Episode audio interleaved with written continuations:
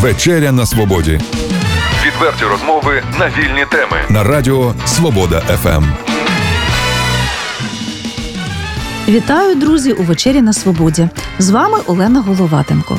Весна на дворі, і знову прийшов час закохуватися.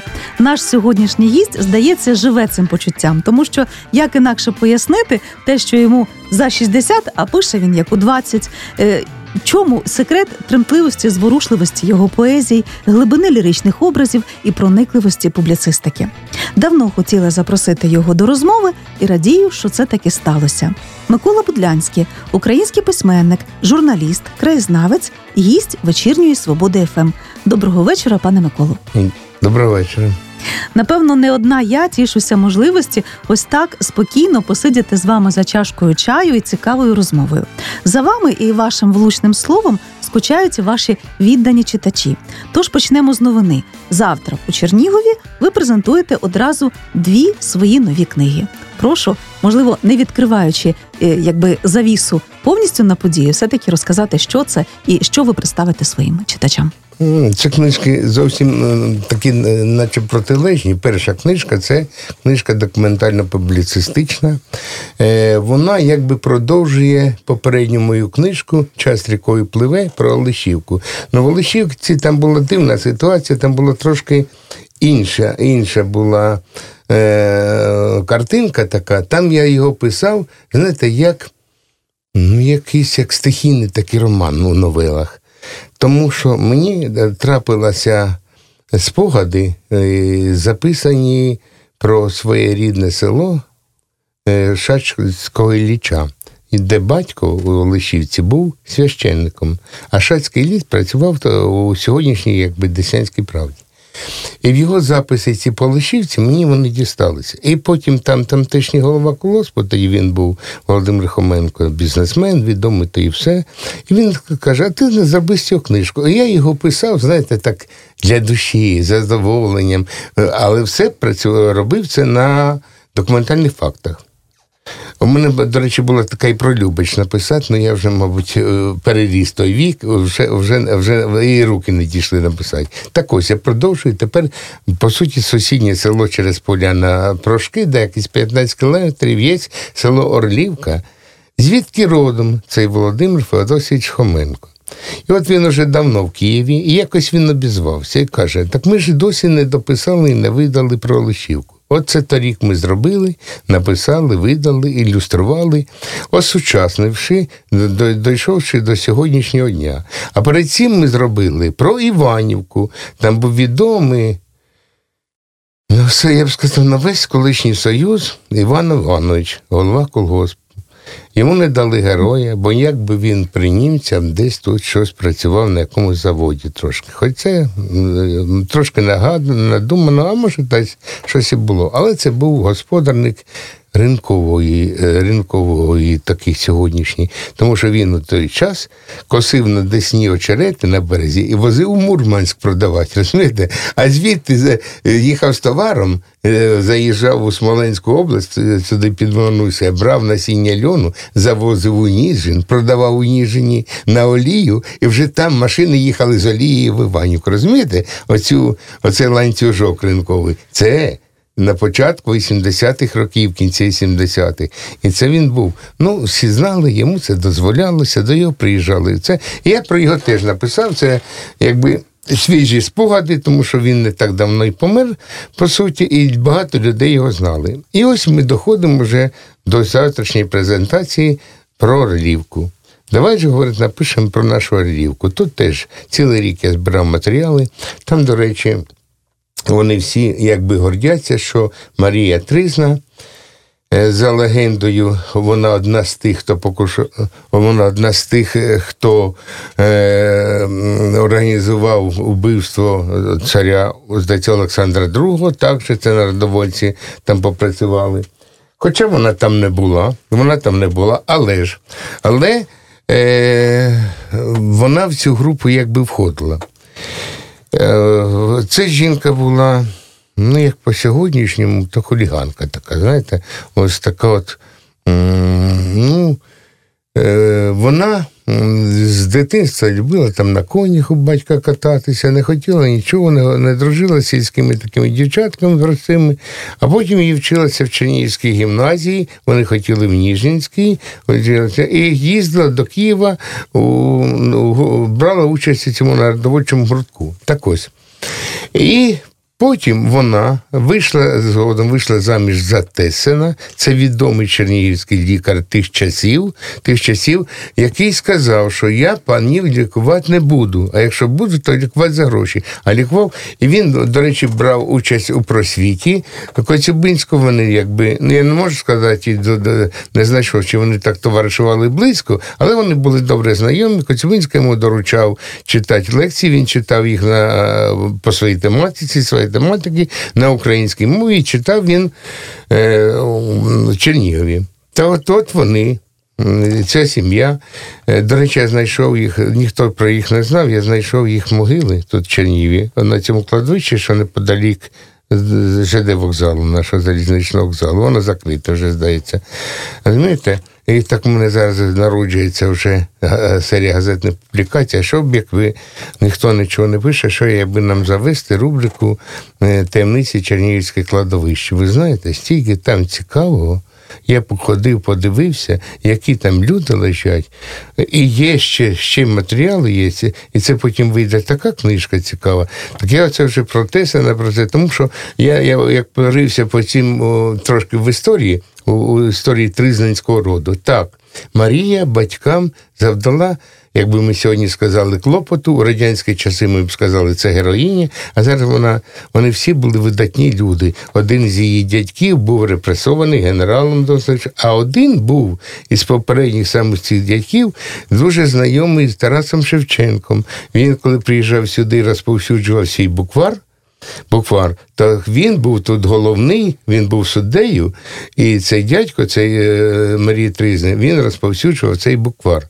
Знаєте, Так що це як як е, це такі чернігівські роди цікаві, такі такі ну, моменти цікаві в історії було. Так це ж, як вам сказати, я попросив одного краєзнавця, він мені допомагав, щоб глибоко так ми ну, не, не, зосереджувалися на цій темі. І ми йшли просто по століття або п'ять століть селу, і ми йшли до сьогоднішнього дня. Тому така книжка вийшла.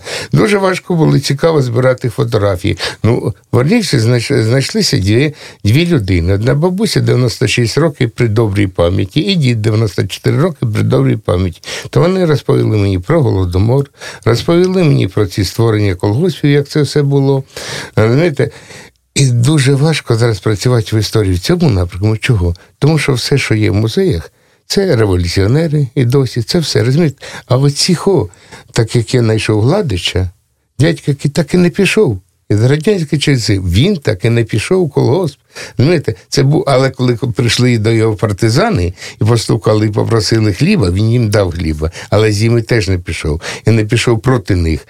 А він так і залишив. Він кинув усе, як він не любив справу. Він прийшов і тут в обласній лікарні працював їздовим, щоб прогодувати сім'ю там, сім'ю не перевіз. Але він так і не визнав цю радянську владу і не пішов цього. А, а ще ж цікавий цікавий чоловік був був цікавий чоловік у у цій ж Орлівці. От ми пишемо, і зараз же, на, на жаль, ми так пишемо. От була підпільна організація. Так була. Поліцаї знали е, село ж знали всіх цих підпільників, підпільники знали поліцаїв, е, жили мирно, дружно. Доки партизани з Вересоцьких лісів уже в 43-му році напали на цей е, поліцейський стан. Ну вони ж навіть не підійшли до не зайшли в приміщення в колишній сільради. Вони просто постріляли, убили випадкову тітку, яка ходила і сповіщала скільки годин по селу. Так і вбили, правда, ж одного поліцая. А цей старший, що залишився на другий день, сказав, що в Куликівку приїхали мадяри, він видав, постріляли цих підпільників, всі один один підпільник. Е, врятувався, його як везли хоронить. Виявився, що це був Андрій Губер. Потім е, я його добре знав, тому що я сам з Носівщини, а він був у Носівці первим секретарем райкому. Це був дуже авторитетна людина. Це був справді господар. Е, це господар, хоч він це, ну, знаєте, за радянських комуністичних часів, але це був це була дуже шанована людина. Ну він ніколи ніколи не хвалився, що він був підпільником. Ви так цікаво вже розказуєте сторінки самої книжки, що хочеться перегорнути. Дочекаємося завтра. А друга книга яка? А друга книжка, вона вже написана, вийшла кілька місяців тому. І знову ж е, завдяки Володимиру Хоменку. Він говорить: ну ти ж багато понаписав. Ну кажу, дорого зараз видавати. Та я допоможу, ти давай збирай. То я то збирав майже там вірші зібрані, як, якби ледь не із студентських часів. І ну, десь до початку 2000-х ну, років. І так як відібрав ту книжечку, подивився, подивився, кажу, може, це це ні, будемо видавати красиво. Та ми то її видали. Там війшло дві поеми. Одна з їх якось була не дуже визнана нашими чернігівськими майстрами слова, та я послав її в радянські часи молодь України і е, тодішній редактор молоді України Іван Боки на всю сторінку четверту дав її. Вона зайняла всю четверту сторінку, і всі ахкали, охкали, як це. Так, а так вийшло. Так надрукувалось. Друга поема, якби розповідь матері. Е, а потім в мене ще там кілька новел є віршових, а то всі такі загалом більше лірики. Більше лірики. І ви знаєте, цей е, вихід цієї книжки знов якийсь хвилю збув створив мені, якийсь дав поштовх. Я я знову повернувся до поезії. Вже настільки в журналістиці, хоч це, але знову повернувся до поезії, і я відчуваю себе невичерпаним. Я ще хочу щось сказати перед нашою розмовою в студії ви зізналися, що під час активної журналістської роботи на поезію просто не вистачало часу. Да? Зараз надолужуєте активно це. Е, ну, як би сказати, надолужую, і може в той час поезія мені трошки спала. Е. Може, вона відзрівала до того рівня, яким я хочу сьогодні говорити. Я вже не хочу говорити навіть на рівні тієї книжки. Розумієте? Я хочу говорити сьогоднішніми образами, так як я колись починав у студентські роки. Розумієте, тоді був вибух не просто молодості, був вибух емоцій, ну все було, розумієте? Все було. Я ще дуже радий, що я вважаю, що мене, мені Бог послав щастя, е, перше кохання ще в шкільні роки. І це було дуже великим стимулом. Не будь там говорити, щасливе, нещасливе. Перше кохання це вже щасливе тим, що воно було. Розумієте, далеко не в кожного воно було. А я це відчув, що це було. І це мені було тим, розумієте, струменем, який мене спрямовував на цю ліричну хвилю, і мені хотілося творити, хотілося пливти в цей океан, розумієте, е, не, не боячись ніяких стихій. Я знав, що я буду вийду з цього переможцем, принаймні себе, для себе. Так що такого воно і все. І це зараз пішло ці хвилі. І я відчуваю, я зараз кожен тиждень е, викладаю якийсь вірш у Фейсбуці, дивлюся, як люди відгукуються, відгукуються не просто, знаєте, ті, хто любить читати поезію, а таке, як е, там Наталія Дзюбенко Мець, Віктор Терен, е, розумієте, такі такі от люди відгукуються. Суспільні авторитети, можна сказати. Ні, так? це такі поети, яких давно визнала Україна. розумієте? Так що це, це і це я. Можливо, не читаєте щось нашим слухачам з нового, так щоб зачепити, щоб торкнути душу. А давайте саме останнє вам прочитаю. Ще не квітень, але він у мене якби наперед квітнева ніжність. Такі ліричні. Розслюпав день щедрої руки, теплінь весняну дощиком умиту, ось ось бузки, зелені язики покажуть молодому зайді вітру, бо вже рішуче човен заплива, з проталин глибінь хмільного рясту, і продисковий стелються дива, як молодятам рушники на щастя. Якщо у серці зацвіте любов, вона порве всі перепони й греблі, лелека вдарить радісно крилом, голубий весільний бубон неба. Яка весна стоятиме довкіл, пускова, проліскова, дивовижна, і чумаки, що їхали по сіль, не сіль привезли, а квітневу ніжність. І з дня у день просториться вона, серця єднає, мов рядочки Рима, від неба до землі стоїть весна з твоїми зеленавими очима. Поет, письменник, публіцист Микола Будлянський, його художнє слово гостюють у вечері на свободі.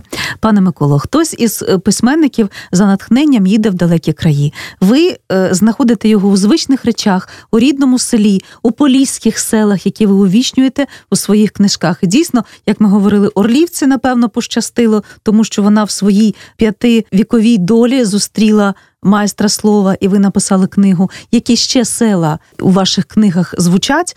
І ви, до речі, теж говорили про те, що мрієте написати про села, які вже зникають, так? Тож. Так, я в мене взагалі в журналістській біографії моїй е, завжди було так що як я не потрапляв, я шукав село. І у нас з Миколою Тищенко з фоторгом була така традиція. Ми збираємося в далеке село.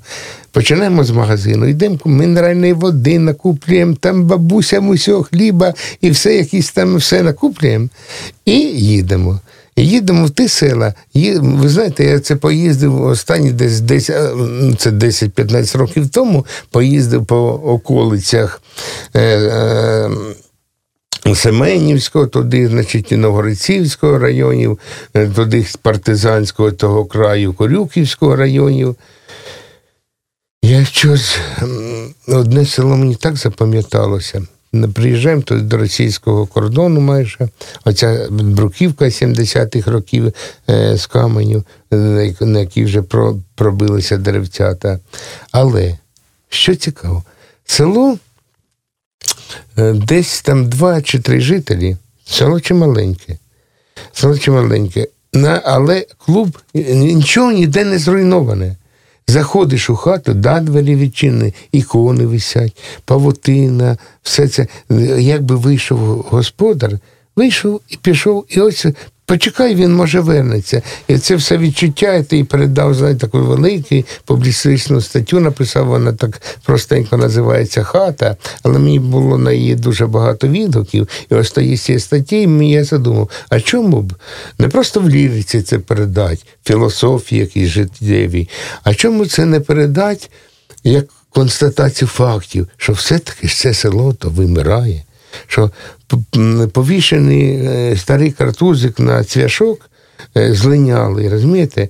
Е, цей хлопчик уже давно десь моє на світі нема, він давно вирішив, а він чогось не вертається, вся хата. Він по колишньому союзу роз'їхались, там вони залишились, а його ж мати десь тут, десь вона пішла і вже не повернеться. І це мені так і було і болісно, і все. І я це вирішив, але тепер подивився, Знаєте, треба все-таки знову туди їхати, щоб це видати. Треба туди їхати, дещо дещо заново оновлювати. Тому що, Але можна, якщо ставити дати, то може залишати і так. Але хотілося б, е, от Лавичівка, є тут, здається, у Рібкінському районі. На село живе одна бабуся, кріпка така ще бабуся. А на другому кінці села хтось викупив п'ять хат, вирив ставок, і вже там Розумієте, мисливське господарство заводить. Вона каже, приїжджає, там стріляють, там співають, ну, тишу цього села, споконвічну тишу села і устрої порушуються. Але ця бабуся таку багато цікаво розповідала, як вона сама зимувала, і закидала, ніхто не про не кидав до стежку. Вона на картоплі, на воді, снігу вижила. Вона собачка і котик, все, всі вони вижили. Ми приїхали до неї, е, собачку порадували своїми продуктами, і бабусю порадували. І це така глибока ця бабуся була, така світла, такі в нас люди світлі, такі добрі. Оці всі. Тому що що хто сьогодні виходить із села з молоді, у їх якось немає цієї закваски е, сільської. Чому? Ми ми кажемо колгосп. Да, Ніколи ці колгоспи розумієте, не, не, не говорив, що це добре. Просто вони все на крові робилося. Але ж пройшли покоління. І ця вже форма господарювання якби втвердилась. А потім прийшли і зруйнували одним кучмінським указом. Але що на замін? Фермери? Та не всі ж фермери. Як же ми ми витравили е, господаря з людини, який ж він з його фермер? Ну, два-три чоловіки на село, так йому ж де дали на болота землю. Йому ж землі гарної дали, а хочемо до фермерства. От зараз я на цю тему пишу поему. Якщо вона мене вдасться, я хотів би її, ну може не поему, може повість розписати віршову. Я зараз пишу, е, це в мене стоїть в очах. Як дві старі кобили і п'ять лошаків здавали останні на ковбаси. Як конюх отаку е, велику самокрутку курив і стояв, плакав. І це мене це все, я звідси починаю її. розумієте? Я, коли моя старенька мати вже не могла ходити на могилки, я її машиною підвозив, ми проїжджали е, через ну, мимо колосний ферм. Вона подивилася на ці розвани і каже: А як же ми їх білили? Як же ми це це?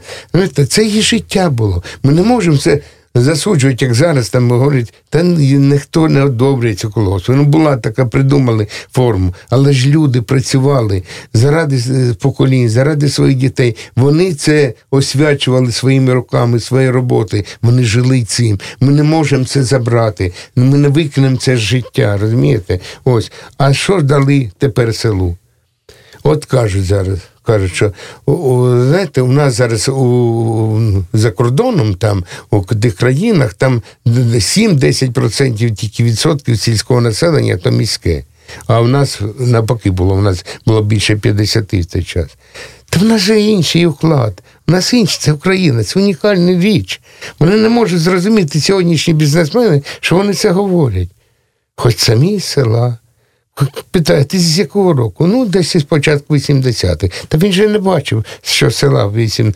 Ось якраз до речі, в 80-х, початку 90-х село трошки піднялося. Хоч трохи пішли якісь трактори, і все. Звичайно, я ж пам'ятаю, як вони е, цим хлорофосом троїли, е, що зараз визнаний цей яд, троїли все це без без масок, без нічого, і де жили тоді. Так що все це по-іншому, але село село. До речі, пане Миколо, де ви саме живете? Тому що я знаю, що ви не полишили батьківської хати в селі Івносівському районі і жили там після активної журналістської кар'єри, і землю обробляли. Зараз як? Ну зараз я її не можу покинути. Як же можна полишити те, якщо для мене село це е, не просто столиця серця, як банально зараз кажуть. Ні, це більше щось. Я туди їду. Розумієте? Просто мені зараз, коли не стало матері, важко звідти їхати назад і їхати туди. А коли я вже мені треба приїхати і е, адаптуватись. Але виїжджати дуже важко і приїжджати важко. Але там є зараз. Ну що ж, мати до останніх днів обробляла на городі, я їй допомагав. А тепер в мене там дідова саджалка і розкопав розкопав, посадив ліс, посадив, як мати розказала, який сад при діду був, бо я ж розкоркули і вбили тоді, так у 29-му році. І все старої хати перебудували ми тоді ще з матір'ю новою. Побудував там ще дещо так понабудував, бо мати розказала, дещо вона стояла, то я там робітню собі творчу збудував таку з меншим сином. І мене зараз там десь близько двох десятків груш, десь близько п'яти, більше п'яти десятків яблунь, це тих, які вже родять.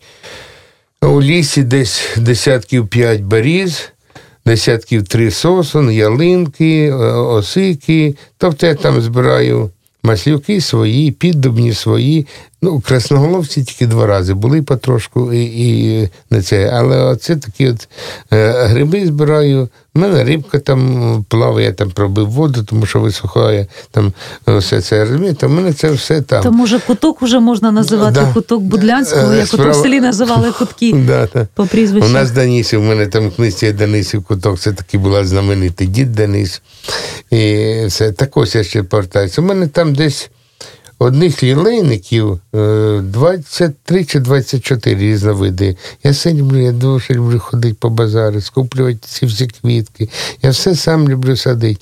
Поле вже дружина, а я вже а я вже поливаю, все допомагаю. розумієте, Коли воно все цвіте, я ходжу, милуюся, я відпочиваю. Це для мене все. Як сприймають ваші односельці, які вже напевно звикли до того, що ви пишете про село, але все-таки ви написали про рідне село, які відгуки були. І хочу сказати, так, от теж ви з такою теплотою говорите про свою матір. Я чесно кажу, такої вдячності сина зараз рідко зустрінеш з такою теплотою, з такою любов'ю писати про маму і встигнути віддати їй шану е, художнім словом. Це теж велике щастя, напевно, вам як для сина. Ну, знаєте, колись написав в одному з оповідань таких е, документальної основи написав, що ми, доки материки живі, ми повинні їм бути як швидка допомога. З'являтись тоді, коли це потрібно. Розумієте? А якщо ми забаримось, запізнимось, ми потім будемо шкодувати за цим, але вже нічого не повернеш. Тому треба бути, як ото швидка допомога, приїжджати той час, коли ти потрібний матері, коли вона тебе. Матері завжди виглядають нас, вони завжди нас чекають. Моя мама, як відчувала, коли я приїду, завжди сиділа на ганку. І зразу давала ключі. Яка я знала, що ти приїдеш. На ключі йде, одмикай, там сарай, заїжджай, і все це. І починалася така от розмова. Зразу все я приїжджав, я все знав, я все, я вже в рідних обіймах.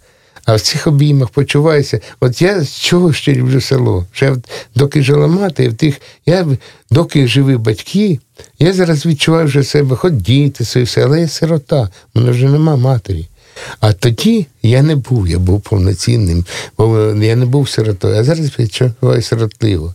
І от всі там ходять на могилки, там плачуться. Я не відчуваю матір'ю на могилках. Я відчуваю матір'ю в своїй хаті. Я бачу, де вона.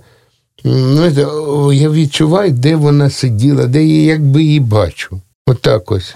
Недаремно пісня Криниця мого роду. От я зараз тримаю угу. е, на студійному столі диплом лауреата літературно-мистецької пісенної премії імені Микола Негоди Анатолія Пашкевича, е, автором слів пісні ви є, і е, саме ця пісня нагороджена дипломом е, Криниця мого роду, напевно, не даремно. Угу.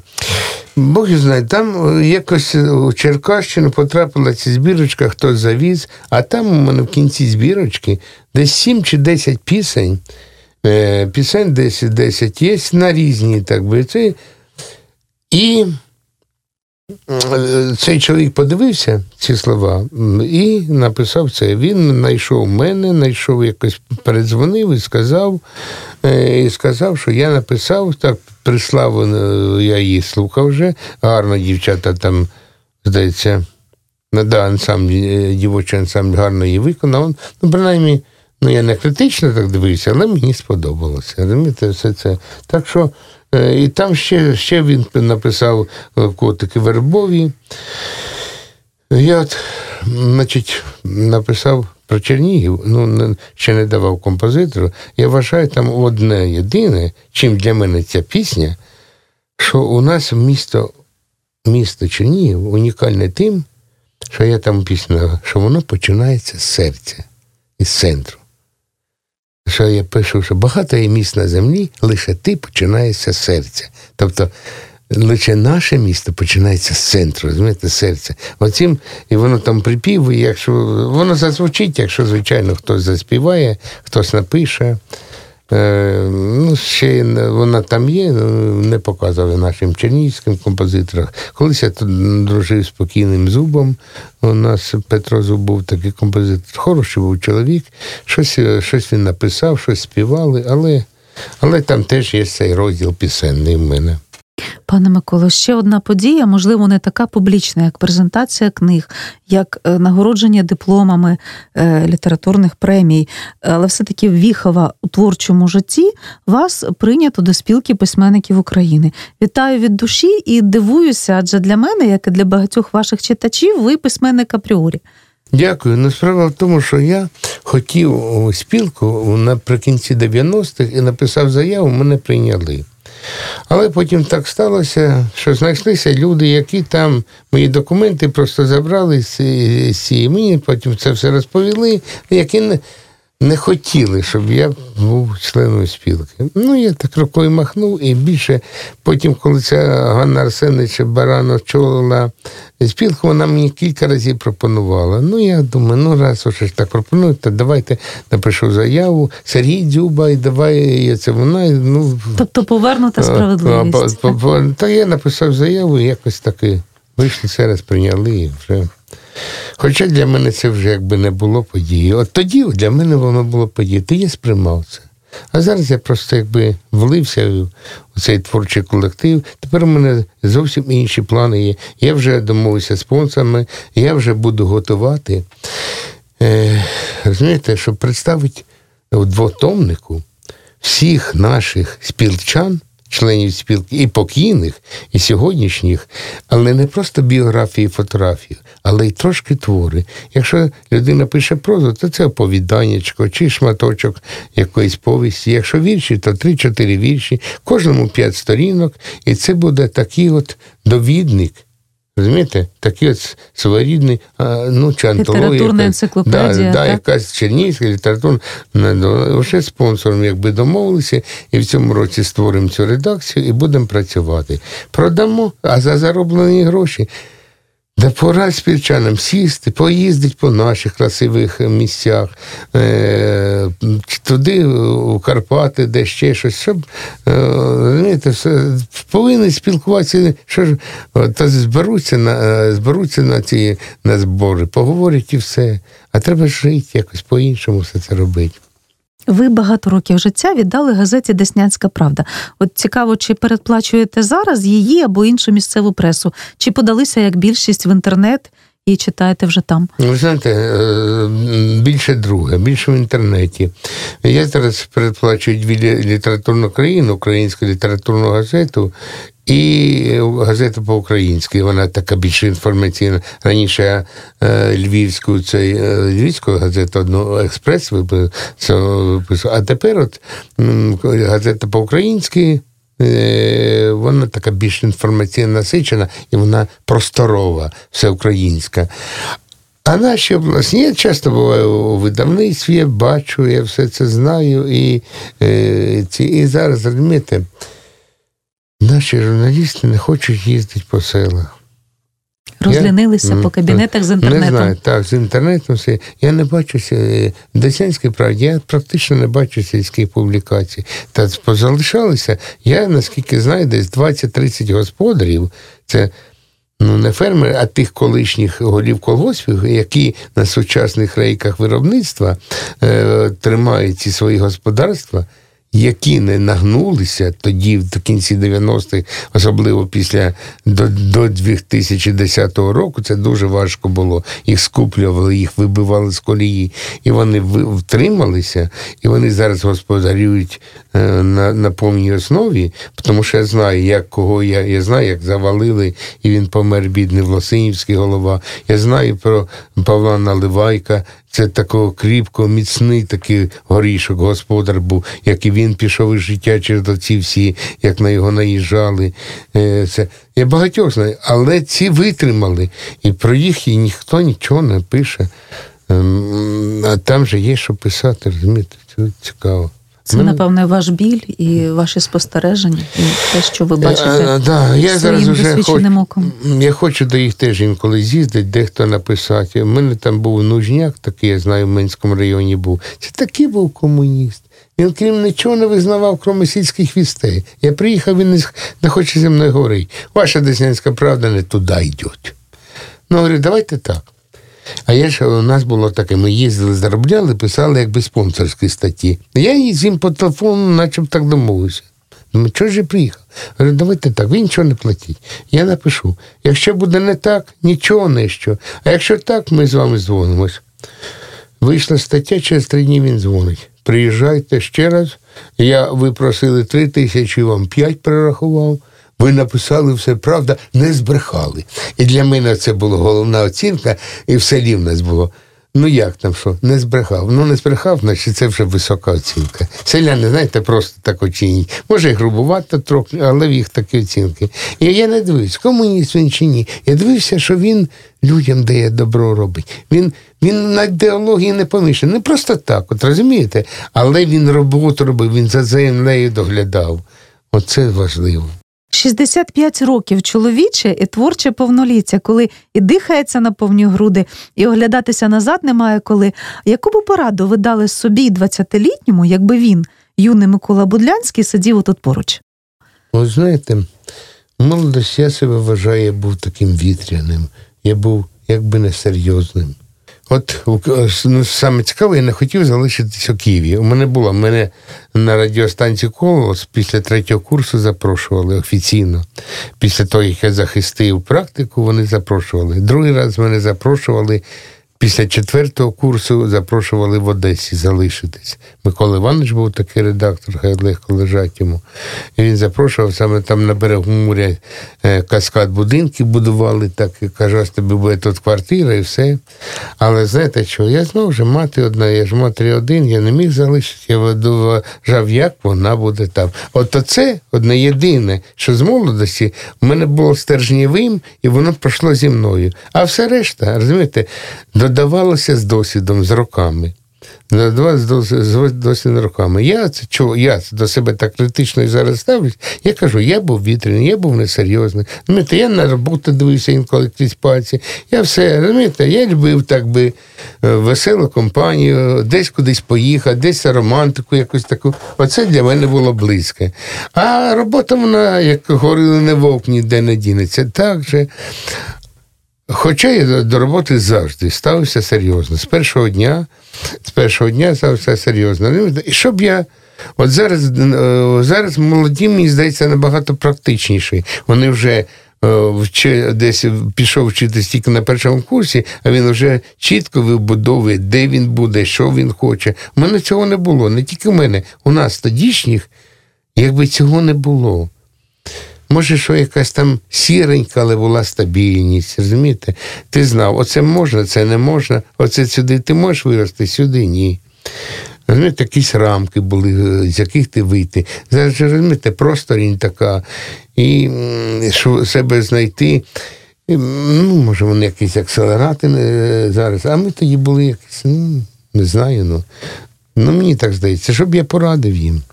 По-перше, банально, банально одне це любити те, за що ти берешся. Без любові не буває глибини. Не буває глибини. Навіть без любові в ставку глибоко не не, не, не пірнеш, якщо ти не не, не хочеш там побачити, чи дно сіре, чи ні. Все треба робити з любов'ю, з великим бажанням. Тоді ти чогось досягнеш в житті. Це найголовніше. І все одне, і саме головне цінувати той рід, з якого який тебе в це життя благословив, цінувати ту землю, яка тобі має бути принаймні столиця і серце, до якої ти маєш час від часу повертатись, хоча б для того, хоча б для того, щоб вона тебе надихала, давала тобі сили на нову творчість, на нові знання. І на все, що які блага в житті, це все все одно йде з рідного краю, з рідної землі. Нагадаю, друзі, це була поетична вечеря на свободі з Миколою Будлянським, автором краєзнавчих художніх досліджень, нарисів, ліричних поезій, письменником, заслуженим журналістом України, лауреатом мистецьких премій імені Василя Ілана Блакитного та Пантелеймона Куліша. А вже завтра у Чернігові, в бібліотеці імені Короленка, о 14-й годині відбудеться презентація нових книг автора. Тож відкладіть на годинку справи і приходьте надихнутися, напитися чистої води, щирого живого слова Миколи Бутлянського. Відверті розмови на вільні теми у програмі Вечеря на свободі. Речі на тиждень у понеділок, середу і п'ятницю о 18.00. на радіо Свобода ФМ.